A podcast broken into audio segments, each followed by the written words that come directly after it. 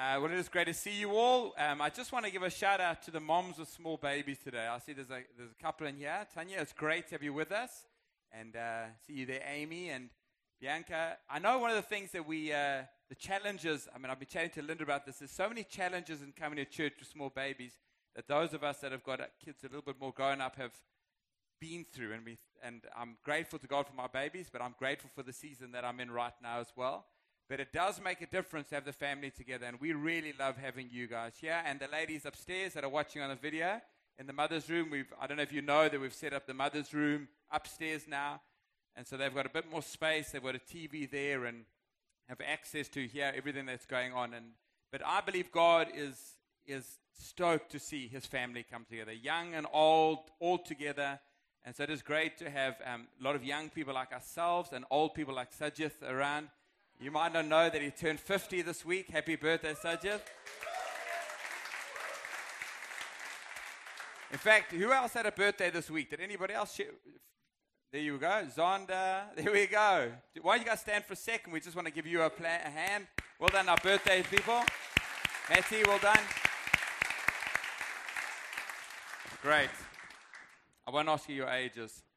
So on Sunday, I'm uh, riding in a bicycle race that starts at 11 o'clock at night, 75 kilometers. And can you believe it starts at 11 o'clock? And you want to know why it starts at 11?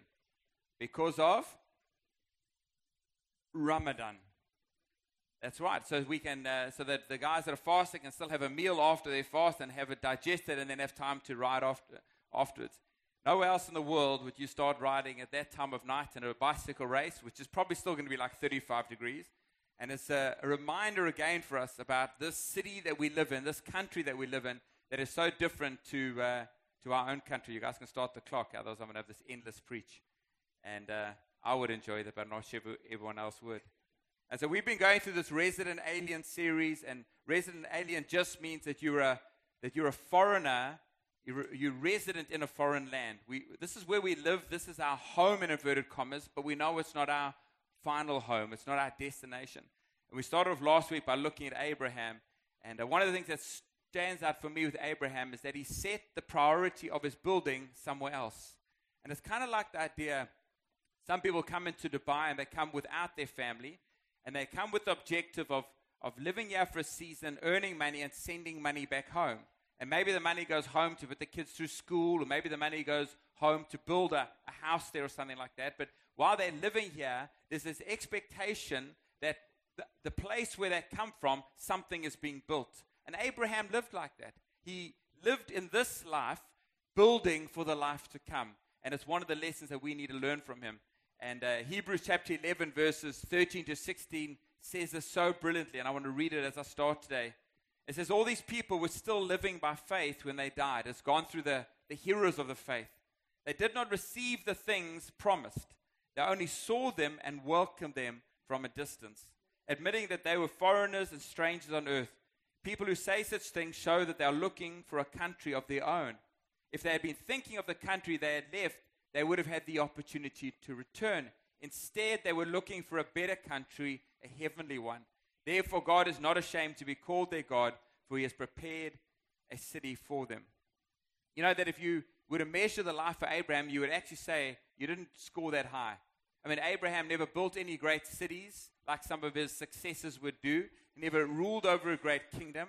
He had this promise of nations that would come from his loins, but he really only had one son of the promise. I know he had others as well, but one son from his wife Sarah. And it's quite amazing that uh, he still is called the father of the faith. In the New Testament, he's one of the heroes of our faith, not because of what he accomplished in this life, but what he invested in the life to come. And we're going to have an opportunity today to look at another one of those heroes, the great grandson, actually, of Abraham, whose name is Joseph. And this was a man who looked at life through the lens of eternity. Imagine you could put on a set of glasses and, and uh, you saw everything no longer just in the way that your natural eyes see them, but with the lens of eternity on them. What is the impact of this action going to have, not just for the now, but for all of eternity? What is the impact having on this man or this woman? And uh, I'm absolutely convinced, friends, that if we pay attention to the life of Joseph today, that you can walk out of here with your life transformed. And I don't often say that. I, I truly believe that the lessons in the life of Joseph that if you were to embrace them, even while I'm preaching today, that you can actually begin a process that will change you from here on out. Now, one of the ways that you can do that is, is you just receive by faith what God is saying through me today. I'm just a servant, it's His word. But as the truth comes and it resonates within you, say, Lord, I want that for myself. And I'm going to speak about um, four things in the life of Joseph his perseverance. I'm going to speak about his um, stewardship, his forgiveness, and his favor. And in any one of those things, as, as, it, as it kind of hits here, grab a hold of it. Some people grab a hold of it by saying amen. So as it's like, because you know what amen means, eh? Means let it be or so be it. That's what it means. So it's like what, when, when I declare that you are a child of, of the favor of God and you go amen, it means let it be. Let it be for me, Lord. And so don't feel um, embarrassed today to be shouting out and grabbing hold of what God has for you, but pretend that you're an African American church and shout out Jesus and hallelujah. And you can even stand up and shake your hands if you want to while I'm preaching. It's not going to put me off. We're going to start off, though, with a video. Each week, we try and show you a video from somebody in the life of the church just to show you how this hero of the faith is reflected in the stories that we're living out today. It's not some disconnected thing, it's very real for us. And so, this is John Watkinson. the company. Things went well, but I set it up in 2008. So, as you can imagine, 2009 hit, and we found ourselves in 2010 getting into quite a lot of trouble. Um, this was financially, the business ended up in all sorts of difficulties. Um, we had cash flow problems, as, as is common for most businesses, but um, our cash flow problems got pretty bad. We had very little in the pipeline and we had a lot of debt. At, at one stage, I was about a million dirhams under, and so we were, we were I, was, I was literally um, facing prison. And so as you can imagine, during those times, things weren't that peaceful in the house. Uh, Shelley, my wife, was very worried, um, as was I. Um, I was literally getting threats from my suppliers uh, for legal cases, and I would have lost them because I would have, I wouldn't have been able to pay, and it was totally my fault at the end of the day. However, one of the things that I knew God had said to us was that we should stay. We should stay in Dubai and stay and fight. Now, at one occasion, I have a specific memory of going off to England, and um, my mum and dad had actually paid for me to go along. And um, so off we went, and it was a little trip. Things went well, and um, and on the way back, Shelley actually stopped me and said, "I d- I don't want to. I don't want to go back to Dubai. You're going to end up in prison, and I don't want to sit there with a young child, which was Titus, my son, um, at that stage, and um, I don't want to sit alone in Dubai. I'm going to stay in England. Anyway, we sort of discussed it and we decided we were going to come back. So I came back to Dubai, but that was a low blow in my life, and I, I really thought, why am I here? What am I doing? God, you promised things were going to be different to this, that you promised that we were going to find ourselves in a place of um, abundance and space. And yet here I am, sitting in, in, in my house, which I can hardly pay for. I can hardly pay electricity bills. I can hardly, I, we'd sold our cars. Um, we, we, we, we, literally we had nothing at that stage. It was, it was tough. I remember one stage we didn't even have food to feed uh, Titus, my son. And so we gave him the last packet of noodles. And then at one stage, miraculously, someone turned up at the door and just gave us 500 dirhams, which was enough for us to put a little bit of petrol in the hire car that we had for a short while and, um, and go and get a few groceries so that we could last until a, another small check came in. But at this stage, I remember sitting and praying before God and saying, Why? What's going on? And um, God spoke to me very clearly and He said, I'm going to give you what I have promised you, but stay in this city until you've been clothed from power we knew God would come through. God is true to his word. God would come through. And so we had to. We, we really had no choice um, because I couldn't just leave. I couldn't leave Dubai with the debts I had. It would, it would just be wrong. And, um, and so we decided we're going to stay and we're going to fight. About two, maybe three months after that, so two or three months of not great um, living, we, we won a, a project for, it was probably worth about half a million dirhams in total. And that was enough to just get the main um, legal cases off my back. And then, and then God continued to come through and we, we won other projects. And over time, we we're able to pay off all those things.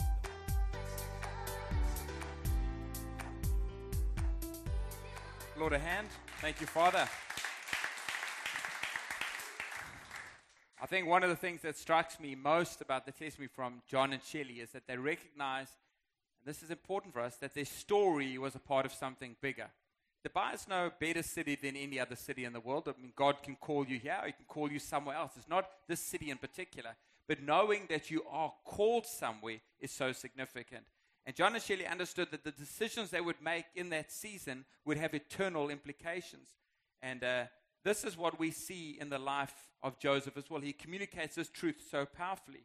His, um, most of you will know the story about Joseph, um, born the son of Jacob, his, uh, his, he, whose name was changed to Israel. So he was the father of the tribes of Israel.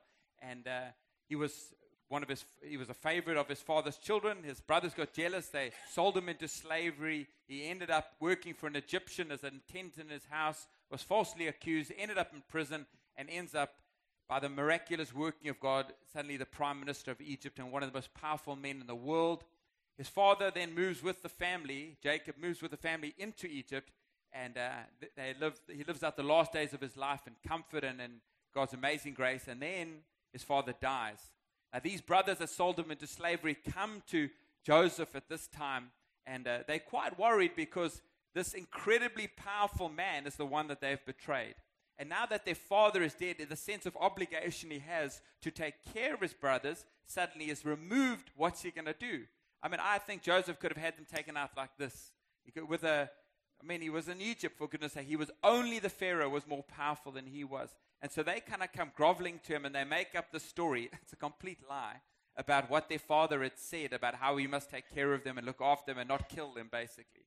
And, uh, and I, you kind of, when you think about what Joseph went through, you wonder about this response that we read in Genesis 50, verses 19 and 21.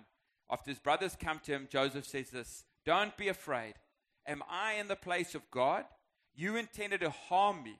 So he puts a responsibility with them, but God intended it for good to accomplish what is now being done, the saving of many lives. And I think when we read things like this in Scripture, it's a little bit like Hollywood movies. It's easy to read and kind of go, yeah, well, that makes sense that he would say that. But put yourself into Joseph's shoes. Imagine that you, um, loved by, um, uh, I was put off there by the screen that went on.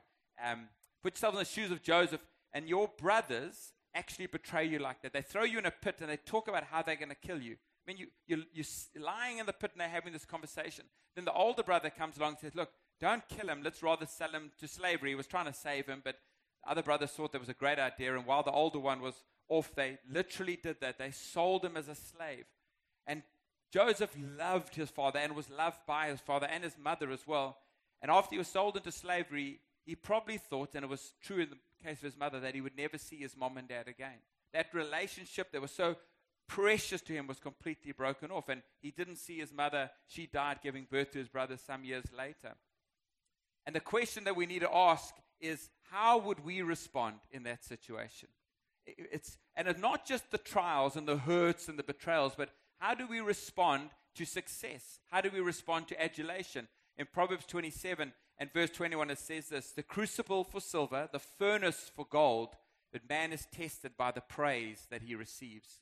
And sometimes it's not just the trials, but also the successes that test how we will respond. And the thing that I want to say about Joseph today is he responded knowing that he's building for eternity, seeing everything through a, a kingdom lens or an eternal lens, and that was the way he built his life. I'm, I am I love the sovereignty of God. I don't know about you. I'm massively comforted by the confidence that God is in control, and you see it in the story here. But confidence in the sovereignty of God is not the same thing as fatalism. It's not the same thing as kind of just sitting down and folding your arms and going, well, it doesn't matter what I do, what will be, will be. It doesn't matter whether I choose the right way or I choose the wrong way, God's purposes will come to pass. There is, a truth, and that is greater purposes will come to pass. But one of the things that we see throughout Scripture is that our choices and our responsibilities make a massive difference. And you, you encounter, go through the Scriptures, every um, hero of the faith, men and women, they come to a crossroads and they choose to trust God. They choose righteousness. They choose peace or whatever it is. And because of that, God is able to release something through their lives and into their lives that otherwise wouldn't have been there. And so our choices matter. And if we are prepared to learn from Joseph, this resident alien, I believe we too can live these eternal lives or these lives with this eternal perspective. And one of the things that comes with that, friends, is peace and joy, no matter what your circumstances are. It keeps us. God doesn't want us to be, one of the phrases Mike used to work is He doesn't want us to be like a fiddler's elbow. We're up and then we're down, and we're up and then we're down. Some people's Christian walk is like this. When things are going well, hallelujah, praise Jesus. When things are hard, it's like, oh, God doesn't even exist. Oh, praise Jesus, oh, God. It's like that's how they live their lives. Actually, God wants us on this continual upward trajectory where we are becoming more like His Son, Jesus Christ, where the fruit of the Spirit is increasingly manifest in our lives. And it may accompany greater influence, it may accompany greater wealth or whatever, that may be a part of the story, but that actually is the unimportant part of the story. The important part of the story is the way that we reflect Jesus Christ. You can be lost on an island somewhere, and the purposes of God, even if you're all alone, is to make you like his son, Jesus Christ. There's an, a benefit for it for his kingdom, but he wants to do it in you because he loves you that much to start off with. So, four things about Joseph. Number one is that he just got on with it. I mean, here's this guy who's faced all these situations and he just keeps going for it. He had perseverance. And we live in a world where, where um, we, it's a disposable culture. When your digital camera breaks, if you even have a digital camera anymore, because most people just have used their phones. But if it breaks, you go to the shop say, Can you fix this? Most of the time, the guy will go, yeah, no, but I've got a new one you can buy here. And that's the case. Almost any appliance that you throw out the old and you just buy a new one. We, we've got into this idea that's a throwaway culture. We have this sense of immediate gratification. We order something on Amazon, and if it can't arrive within three days, we're like, I'm going to go somewhere else. It's like, it's got to come now. I don't want to. Um, my, my son, he's been wanting to buy a phone, my youngest one. And so he's been cajoling me and begging me and all sorts of things for this phone. And now he's tried his, his plan is actually buy the phone for me and you can just take my pocket money for the next few months. I said, whatever. I said, you save up the money because you ain't getting nothing until you've actually saved the money to get there. But he wants to live like the rest of us. I don't want to have to wait. Let me buy it right now. Buy it on credit and I'll sort that out later. And what happens is it's gone beyond just our shopping proclivities, it's moved into our relationships with people. Our marriages are affected by this disposal culture. It's, it's hard. I don't think I'm going to bother to fight. This might even take three months to sort out. Actually, I'm just going to get divorced. Do you mean it's like uh, we, we, we deal with our kids that way, we deal with our friends that way. And God wants to break and, and teach us to be a people that persevere. Joseph was thrown into the pit, we read in Genesis 37. At that point, he could have given up. Sold into slavery, at that point, he could have given up. He was falsely accused by Potiphar's wife of rape and was thrown into prison. And at that point, he could have given up. In Genesis 40, we read that even though he had um, reached this agreement with the cupbearer of the king when he interpreted his dream, the cupbearer, when he finally got released from prison, didn't even remember Joseph. And because of that, it seems like he spent an extra two years in prison unnecessarily and he didn't give up. He could have, but he didn't. And the question is, why? And I think it's like this testimony we heard from John is that he he understood what it meant to hold on to the promises of God. God had spoken something over him, and he judged God to be faithful to that promise. I think he must have learned this from his great grandfather. I don't know if he actually met his great grandfather, but he would have passed those stories on to Joseph's grandfather, Isaac. And maybe as they sat around the fires, Isaac, as his grandfather, shared the stories of his father Abraham, how he was old in his body and his and Sarah was as good as dead in her inner workings, her mothering parts. And I mean, everything in our eyes, what we see in the natural, tells us it's impossible for that to happen. But it says that Abraham believed him that had made the promise. He didn't believe the circumstances around him. And I think Joseph was the same. He believed God because of who God was and the promise that he had made. And to have this eternal kingdom mindset convinces us that in the end we will be vindicated. If you trust the promises of God, you'll never be let down. I want to say, friends, in the life to come, definitely, but in most instances, in this life as well. One of the things I've said a few weeks ago, we had a friend here called um, Peter Munnings. He leads a church in, in Johannesburg, and he was here. He's doing some work in, um, in Dubai. And he was sharing with us something that we had shared with him, I don't know how long ago, 10 or 12 years ago, I can't remember. We'd gone through our own struggle for, with Lyndon falling pregnant. For seven years, we've been trusting God, and she hadn't fallen pregnant. And it was like this real wrestle in terms of um, our faith and our trust of God. But through it, we learned something that God is faithful. And so, one of the things we say to people that are battling to have children is if that's a desire in your heart, I believe it's a God desire, and God will answer that prayer. I don't know how long it'll take, I don't know what form it'll take, but I promise you, God is faithful. And He said to us, because now He's got um, a son, He said, we, we hung on to that thing. It was, it was that promise that we, we held on to through the dark time, and God is faithful and gave them a son and that they live in the fruit of that thing today. Friends, that you've got to hold on to the promises of God, which means you just keep going. What happens with the devil is he wants to get us to drop our heads. He wants our hands to hang by our side. He wants us to, to stop even trying. I love people that when the circumstances are against them, their chests are out, their heads are up, their stride is still strong because I know God is in this. He's going to bring us through it. Don't give up. Be a man or a woman of perseverance. The second thing about Joseph is that he was trustworthy with other people's stuff. That means he was a good steward.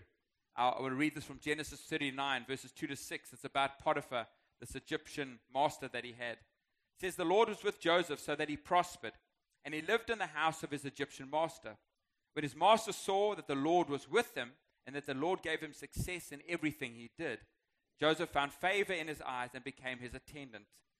Potiphar put him in charge of his household, and he entrusted to his care everything he owned. From the time he put him in charge of his household and of all he owned, the Lord blessed the household of the Egyptian because of Joseph. The blessing of the Lord was on everything Potiphar had, both in the house and in the field. So Potiphar left everything he had in Joseph's care. With Joseph in charge, he did not concern himself with any, anything except the food he ate. Isn't that amazing? So, yeah, you've got this guy, Joseph, who could I mean, if, if I had been betrayed by my brothers and sold to slavery and I ended up being working for this Egyptian master, I think I might have dragged my feet a bit. Right? You're kind of like, whatever, got to go to work. Like, like some of you do when you go on a Sunday to work. Like, you know, we drive along that freeway cursing the whole way that I've got to, I can't believe I've got to go to work. But Joseph didn't do that. When he was put, he had this, he was given this responsibility and he, and he proved faithful with that responsibility. And I, I don't know if how Joseph processed this in his head. I don't know if one of the things he thought was like, well, if I was working for my father, this is how I'd want to work. And so he just made a decision that he was going to be a steward of other people's things. And um, I think that our ability to respond in the good and the bad in life in that way is one of the means by which God produces Christ likeness in us. And uh, he would have had every excuse to do a half baked job. Am I right? I mean, no one, none of us would kind of go, that stinking Joseph, look at him. He's just working like a, like, like a, he's not working like a slave. He's just working, you know, half baked. I don't want to what I say there. But he doesn't. And we see the same pattern when he goes to prison in Genesis 39. The same story happens. Joseph is, is falsely accused. He's thrown into prison. And, um, but again, he, he just turns out to be one of these exemplary men who does this incredible job. And so the prison warden trusts him with everything. And we have to ask, why? Why does he do this? And friends, I believe it's because Joseph understood that there's a long game here. He didn't just look at each piece and go, well, that, you know, doesn't matter what I do here. He understood that every season he was in was a part of something much bigger than himself. And Jesus speaks about this in Luke 16, verse 10 to 12 when he says this. They're such powerful words. One who is faithful in a very little is also faithful in much. And the one who is dishonest in very little is also dishonest in much. If then you have not been faithful in the unrighteous wealth, who will entrust you with the true riches? And if you have not been faithful in that which is another's, who will give you that which is your own?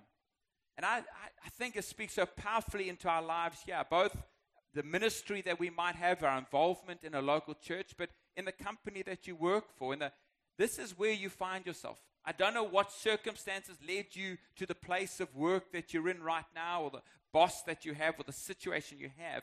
But stop thinking about it as just an isolated, boxed in thing. Start thinking about how this connects into God's eternal story. And start being that faithful steward in the place that you're in. This is one of the reasons why we can have integrity in the workplace when everybody else lacks it.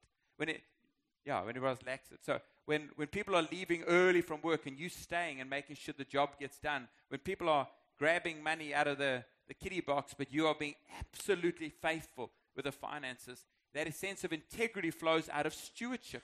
It's that thing that I know that I'm not just working for these people, I'm working for God. I don't know how working as an attendant in the house of Potiphar is setting me up for my future. I don't know how being faithful in the prison is setting me up for the future, but I trust that it is. I trust that as I'm faithful here with the small, God's going to open up and give me access to the more. And we saw that in the life of Joseph. He goes in one minute from being a prisoner to being a prime minister, from one minute from being a nobody with no influence to being somebody with more influence than almost anybody else on the face of the earth at that time. And as we'll see just now, it's actually it's so much a part of God's redemptive story. In order for Israel to move, which is Jacob and his, and his sons, to move to Egypt, for them to live there for the 470 years that they would live there, to come under themselves, to come under oppression so that God could deliver them with Moses, this incredible introduction of the Passover lamb, Joseph had to be in that place at that time. And so all of these things connect together so this one grand story of God's redemption can be written out. And I know it's so easy for us to look at our lives and think, well, my life doesn't matter. That's fine, Rob. You're a pastor, so it makes a difference because of this or that. Or that ma- it's fine for you because you're a CEO and you have influence over this many people, or you run your own business. Or and we always point at somebody else. It matters. Their life matters. But friends, part of what we have to learn from this is that we have to accept that our lives do matter. That's what being a steward is. It's, it's, it's something you take by faith. The Lord is saying to you, your life matters. Your faithfulness in the small matters. The things you do behind the closed doors, in your house, your, your, your care for your children, your, your love for your wife, all of those things matter because God says they matter. Something we receive by faith. And when we do that, we live with an eternal lens. Thirdly, Joseph wouldn't hold a grudge. I love that about him. He was a man of forgiveness. And um, he, uh, I think this is probably the most powerful thing about his life. He wouldn't allow bitterness to take root in his life. He was betrayed, he was mistreated, he was falsely accused. Um, I, I, mean, I've said this before. One of my worst things is when somebody accuses me falsely. I do make mistakes from time to time. I mean, once every few years, I make a mistake. And, and I'm the first to admit it on those um, occasions that I, of course, I made a mistake there. No, it obviously happens more than that. But what grinds my bones is when I'm trying to do something really good and then somebody accuses me of doing something bad. Doesn't that, doesn't that rile you? And I, I thought, I, if you look at the life of Joseph, he's got such a reason to be bitter. He's got such a reason to sit in those in that pit and, and think, oh, geez, when I get out of here, I, I'm going to do this, I'm going to do that. No, that's going to be too quick. Make it linger a lot longer than that. I'm going to, and he, and he thinks it through. And then, then they actually sell him to slavery. Like, he's walking along now behind this camel, like being dragged off to Egypt. Every step there's an opportunity for him to be plotting again for the, for the revenge that he's going to carry out on his brothers. And then he gets put into Potiphar's house and he, and he works so well. Do you know what it's like when you do when you just are doing a great job? Everything you're doing is good. You, you, the company that you're working for goes from just making a profit to making amazing profit through your ideas, through you there late at night going, hey, this, and you come the next morning to your boss and say, if we did this, it could change this. And the boss goes, geez, I think you've got something here. And he puts it into practice, and there's this transformation of the company. And then in, in Joseph's case, I think he began to relate to Potiphar a little bit like a father. He had lost his own father, had gone from his life, and he was, he was close with him, and he trusted him. And then Potiphar's wife starts making advances on him. And she like sidles up to him and says, Ooh, what a lovely chest you've got. And he would like, Hey, lady, what are you doing? Like you'd back off.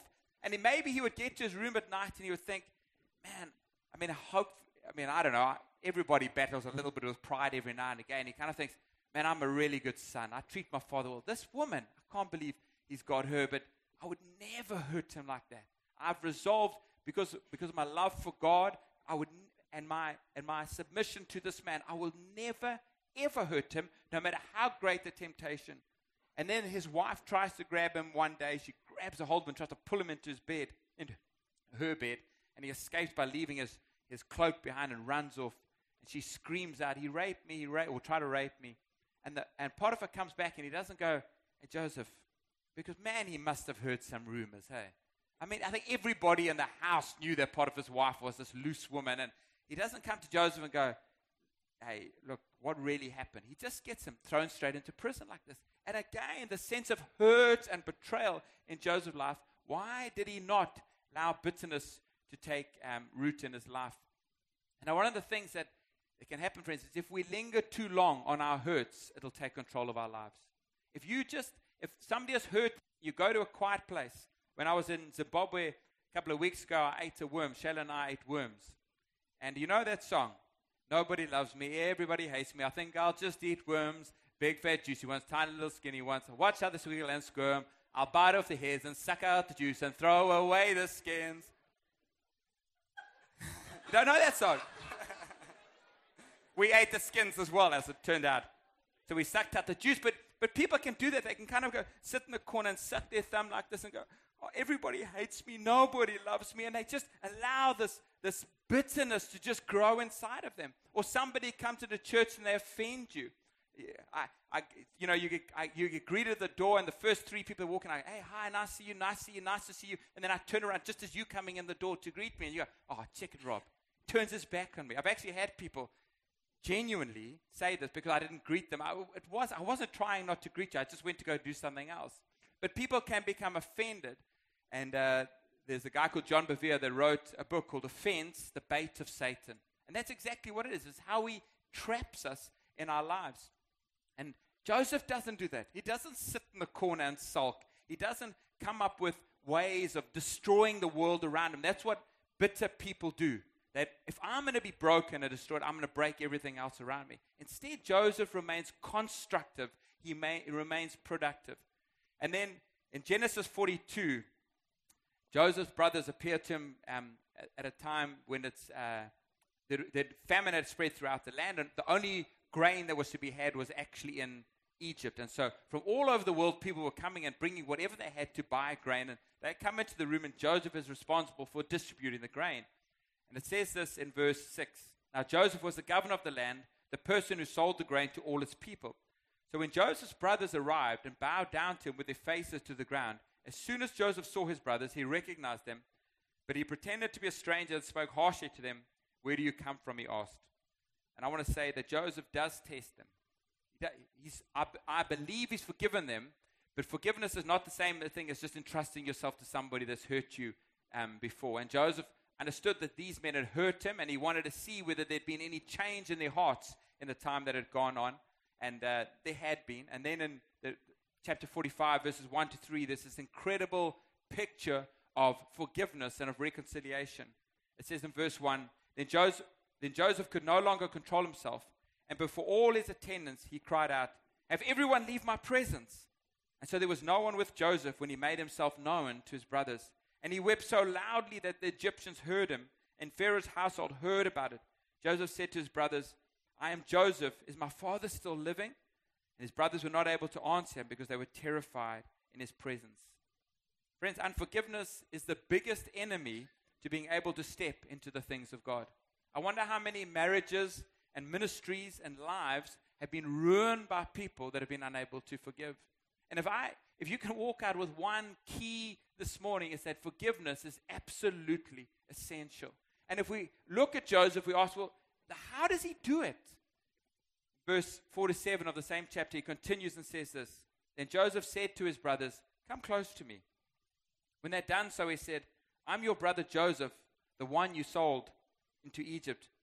And now do not be distressed and do not be angry with yourselves for selling me here, because it was to save lives that God sent me ahead of you. For two years now there has been famine in the land, and for the next five years there will not be plowing and reaping. But God sent me ahead of you to preserve for you a remnant on earth and to save your lives in a great deliverance. You see, there's something of seeing God's great plan being outworked even in the, uh, the pain that comes your way. It doesn't mean that we only forgive people when we see a divine plan or that we excuse somebody's wickedness because somehow they get lucky and God ends up using it. Because God will, somebody once said, God will win with whatever cards he's dealt. So God will take any situation and he'll be able to turn it for the good. It doesn't give us moral excuse to do immoral things. We have to take responsibility for our lives. But consider this Jesus died on the cross that we might be forgiven. That's the eternal story that we connect into. And he tells in Matthew 18 this parable, the story about a king who was owed an extraordinary debt by a man. And this man comes into his presence. It's, it's more money than we could ever dream of, an impossible, literally an impossible amount to pay back. And the king says to him, The time has come, you need to pay this amount back. And the man has no option because he cannot do anything. He throws himself at the mercy of the king and says, King, please, please have mercy on me and release me from my debt. And the king in the story, moved by compassion, releases the man from his debt. He, he just writes it off. In the same way that our debt against God, which is what our sin is, God, through his son, because every debt that gets released has to be paid for by somebody, and the king in this instant pays it. And God pays the debt through his son, Jesus Christ, that we might be released of our infinite sin against God himself. And this man that's been released of this debt walks out. Can you imagine? I've got to go visit the Sharjah police this week and go have some negotiations with them and say, guys, please, I want some mercy. I don't know if I'm going to get any there, but imagine I walked in and I said, guys, give me some mercy on my fine here. And uh, they said, no problem, we'll write the whole thing off. You kind of walk out with a lightness. It's like, woo, happy days you walk out. Can you imagine how this guy must have walked? It's been released. It's, it's off him. I'm, I'm free. I'm no longer responsible for this debt that has weighed upon me, this guilty conscience I've carried continually. And he walks out and he, and he comes across a friend that had borrowed some money from him. Paul borrowed a few hundred dirham from me. I said, Paul, it's time to pay me the money back. And Paul says, Hey, Rob, I, I just, I can't do it right now. I'm between jobs. I'm, there's a payment supposed to be coming through. And I go, Stuff you, Paul. If you're not going to pay me back, I'm throwing you and your wife in prison and your children. He goes, hey, please, just give me a, have mercy upon me. He doesn't even know what's happened that I've been led off this great debt. He appeals for mercy. And I say, no mercy. And Paul gets thrown into prison. And in the story, the king hears about this and he calls the first servant in. He says, What are you doing? I mean, it's like you can just imagine him being incredulous. Now, think about it in terms of forgiveness and what we've been forgiven. And God says to us, I've forgiven you so great a debt against me. Everything, I wrote it all off. I, it cost me everything. It cost the son of my life that you can be forgiven, and yet you would hold on to the small, by comparison, offense you have against somebody else. Forgiveness comes because we realize we're tied into an eternal story, which is God's redemptive plan, God's restoration, God's removal of hostility, and bringing us back into relationship again. There is no place, friends, for unforgiveness in the Christian. Can I say that again? There is no place for a Christian to hold on to unforgiveness ever. Ever. You can say, but Rob, you don't know my circumstance. I want to say there is no place. If you were sexually molested as a child by somebody, you must forgive that person. It doesn't mean that you allow them back into your life. It doesn't mean that justice must not be done in their life. That's got nothing to do with forgiveness. Forgiveness is the bitterness that you carry, the, the, the, the, the bondage that you carry, and your desire for them to be punished and hurt. You, re, you, you have to release that. Years ago, I had a friend of mine hit by a, a car when he was riding his bicycle on an early Sunday morning. And uh, was 18 years ago. His son is now 18 His son was in his, in his mother's womb at the time of the accident. He's never seen his son. He was brain damaged, always seen him, but through his damaged brain. And um, we went to court with his wife, and uh, the man that it, was drunk and he hit my friend. He was up, and the prosecutor had his wife come up. Her name is Cindy, and said, "Cindy, you you want justice to be done in this situation?" And she said, she said these words. She said, "You know, I do. I mean, I do want justice, but I want you to know that I do forgive this man." I'm, I'm releasing him in terms of my hatred and anger. I release it. Justice must take its course. I mean, he's, he's driven drunk. He's broken the law. He must, there must be justice must be done. But I, I not me, I'm not going to enforce the justice through my bitterness and my harshness in his life. And like that, God, and then another man came up and he had been injured in an accident. He had, cut his calf quite badly. And this man testified, he goes, This man has ruined my life. I hate him. And he just went on and on and on like this about how this man had, had, had damaged him. And afterwards, the prosecutor, we went around the back, and the prosecutor came out, and she walked right past my friend's wife, and she went straight to this man with a hatred, and she stuck her hand out, and she goes, Sir, you've won the case for us. And I thought, what a tragic picture. This woman is the one that's free and following the ways of God. She's seen the eternal picture. This man can only live for the now. He can only see the injury he suffered, the impact upon his job. He can't see the bigger picture that God has us in. And friends, we have to live with forgiveness in our hearts. And I want to say in your marriages, learn how to forgive quickly. Your children, learn how to forgive quickly. Your friends, your boss, your workplace, we have to learn how to be people that forgive quickly. Last of all, is that Joseph lived like a son. And uh, there aren't too many great fathers in Scripture you can go to and find, man, well, he has a great illustration of a father in Scripture. And Jacob's not much better than one of them. I mean, imagine you've got, he ends up with 12 kids. Imagine out of, you've got 11 and you choose one to be your absolute favorite. And the other, the other 10 know that they know, they're not even close. And so jo, jo, uh, Jacob just doted over Joseph. It was like, like, mean, he'd walk into the room and all his sons would be there and all their faces would light up to see their dad. And he would kind of look like this and go, Oh, Joseph, come here, my boy, and kiss his son like this. And then when his son was old enough, he makes him this, this cloak of many colors. In, uh, it actually says in Genesis 37, verse 3 Now Israel loved Joseph more than any of his other sons because he had been born to him in his old age, and he made an ornate robe for him. And then in the next verse, listen to what it says. Remember, these are the older, stronger brothers. When his brothers saw their father loved him more than any of them, they hated him and could not speak a kind word to him. And so I want to say, parenting 101, don't love one of your kids more than one of your other kids. Okay, they're all they're all uniquely beautiful uh, as God has given them to you. And so Jacob, you get a cross next to your name for that one. But one of the things that he does get a tick for is that he loved his boy unconditionally. And Joseph learned from his earthly father what it means to be loved that way by a heavenly father. He walked around with his with his rainbow robe on. I don't know what that meant in those days. I wouldn't wear one today. But he walked around with this rainbow robe on. And the rainbow in the Old Covenant was a picture of God's promise that he would never bring judgment again. And I don't know if it reflected in this, but I, I, felt, I feel like Joseph walked around understanding I'm a son of the covenant. I know what it means to be a boy loved by God. And um, he was immature, and some of that confidence, you know, kind of, kind of overflowed in arrogance and some of his um, sense of security may have overflowed in vanity or whatever it was. But as he grew older, the lessons he had learned remained with him. And I think when he was, he, he just understood what it meant to walk in the favor of God. Whether he was a slave, whether he was a pr- prisoner, or whether he was a prime minister, he understood what it means to walk in the favor of God.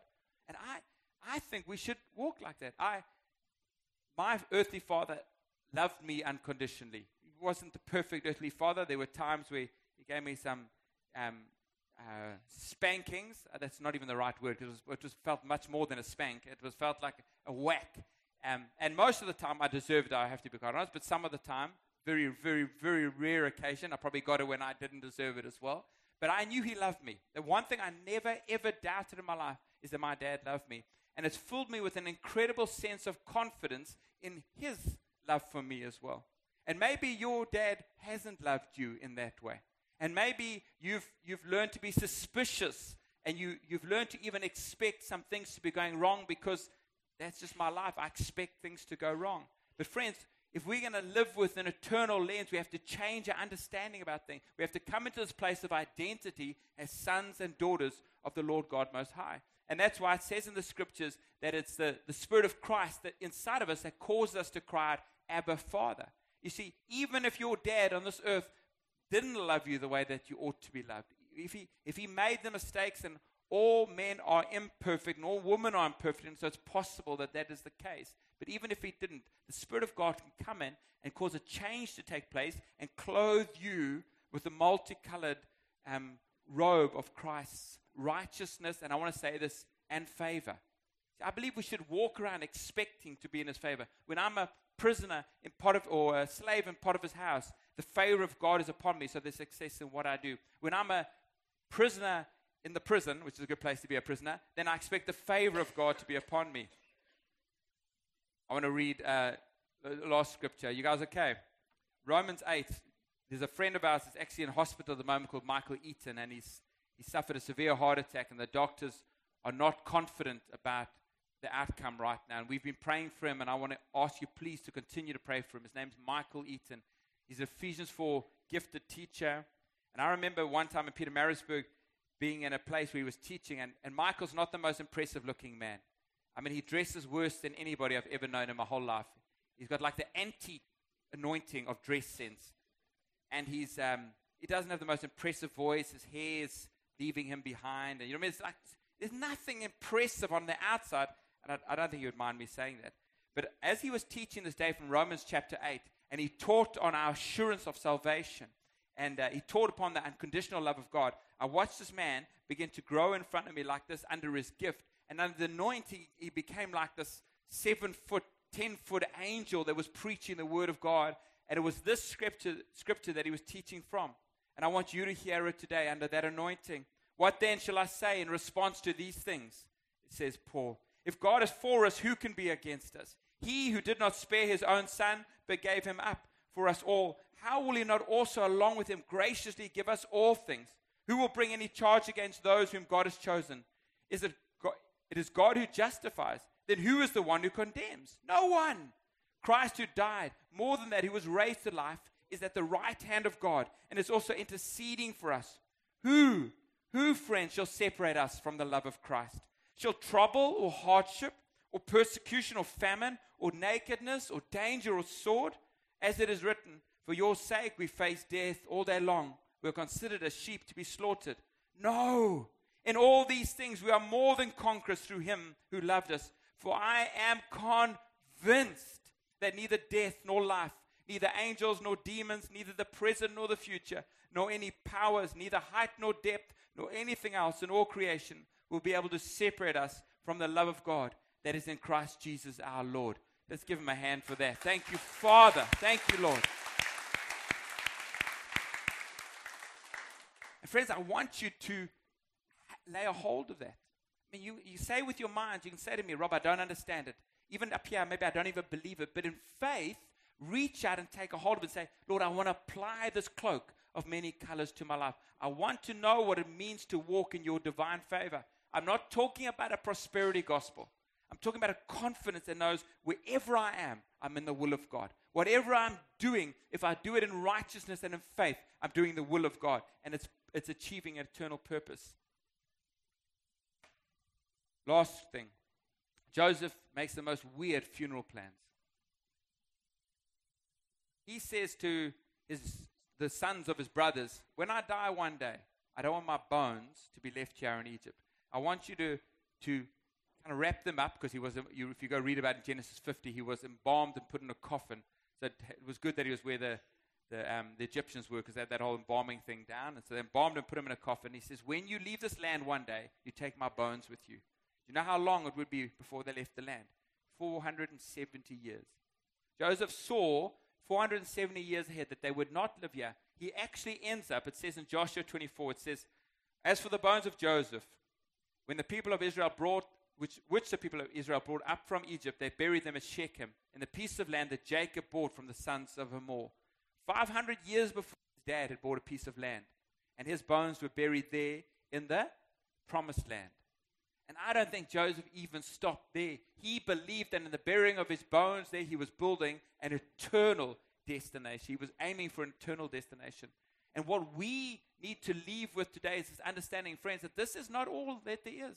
This life is not all that there is. As we go through hardship, as we go through trials, as we face hurts, as we face betrayals, as we go through successes, as our business flourishes and suddenly we have great wealth or whatever it is that comes our way, do we do it always with a sense of my eyes are up, fixed on the author and the perfecter of my salvation, so that I cast off everything that hinders me, my unforgiveness, my temporal nature, my selfishness, my lack of integrity. I cast it off because I'm fixed on Him and I'm running this race towards that end, towards that prize. When we do that, the perspective of everything else on this earth changes. Suddenly, when we face the trial, it's with a, with a different set. This isn't the end of the world.